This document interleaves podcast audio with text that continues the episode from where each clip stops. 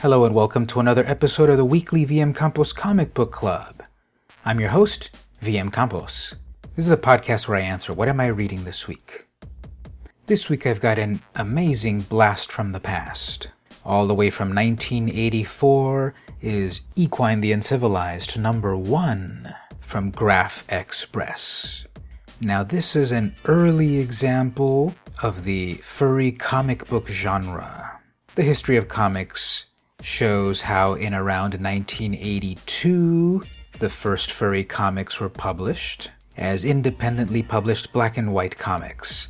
Examples would be Army Surplus Comics featuring Cutey Bunny and, of course, Albedo. Then the Teenage Mutant Ninja Turtles Earthquake in 1984 ushered in an explosion of black and white independently published furry comics not to mention a ton of imitators.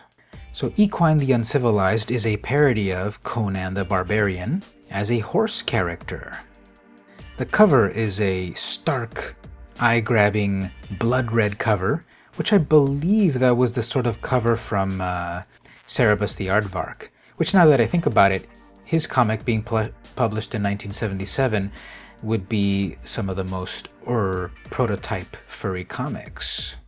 Anyway, Equine's first issue proudly proclaims illustrious first issue, stupendous first issue, collectible first issue, combustible first issue. It's not too bad for a first issue. It was quite jarring to open the book and see absolutely nothing on the inside front cover. Almost every single book has something in every single page, but no, there's nothing in that inside front cover, which is a color cover, and then the insides are black and white as is par for the course of independent comic books from the 80s. The first real page of the book is an introduction from the creator, Richard Konkle, and co creator, Jim Groat. I had known Jim Groat's name much more than Konkle's name, but these two are definitely founding members of the early furry comic book community. And Konkle goes on to explain It all began a little over two years ago, so that'd be in 1982, at a New Year's Eve party it was then that I first met Jim Groat, a funny animal cartoonist and full fledged character in his own right. And he goes on to explain how uh, Jim approached Richard to create a, a comic, and through Jim's GraphXPress imprint, eventually published it a couple of years later. Konkle wrote and drew the first issue, but they explain here that starting with issue 2 and on, Groat will take over. The next page has a shout out to Albedo Anthropomorphics, the aforementioned godfather of furry comics, by Stephen A. Gallacci. An early sketch of Equine the Barbarian, where he had more of the satyr legs, or as we would call them nowadays, the digitigrade style of legs, rather than the plantigrade. And then the story is off. It was pretty enjoyable. It's the usual swords and sandals type of epic. Equine is in high adventure times, the Hyborian age perhaps, running away from some troubles.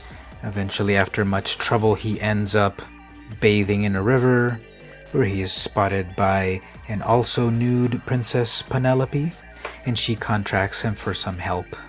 Story wise, there are sprinkles of humor Anatomy wise, I think the characters are drawn well, good proportion. It's very common to have many characters, many original characters of this time period feel rather amateur in style, but here I get a sense of weight, of movement, of, of place. I think it works well. Line quality is very nice, good brush strokes and variety of line weights and styles good adventure in detail when Equine reaches the lair of the evil wizard. There's a lot of detail, like hieroglyphics on columns.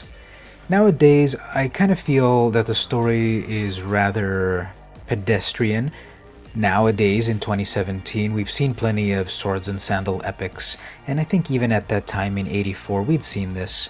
I don't really see that much that really differentiates it, except for the big point of it being funny animals furry characters. Equine went on to, I believe, six or perhaps eight more issues. I'd like to pick up a few of those. Eventually, this is also the book where Red Shetland would make her appearance, I believe, who becomes the more famous of these two characters eventually. It's a self contained story, which I actually felt dragged on a little bit. The paper stock makes the book feel longer than it is, but I, I believe it's just the standard uh, 28 or 32 pages or so. But it, the story felt a little longer than it needed to be. I think they could have cut a, a few things out. There were like two tales in one, it felt. The heroes ride off into the sunset in the end, and then it's off for issue two.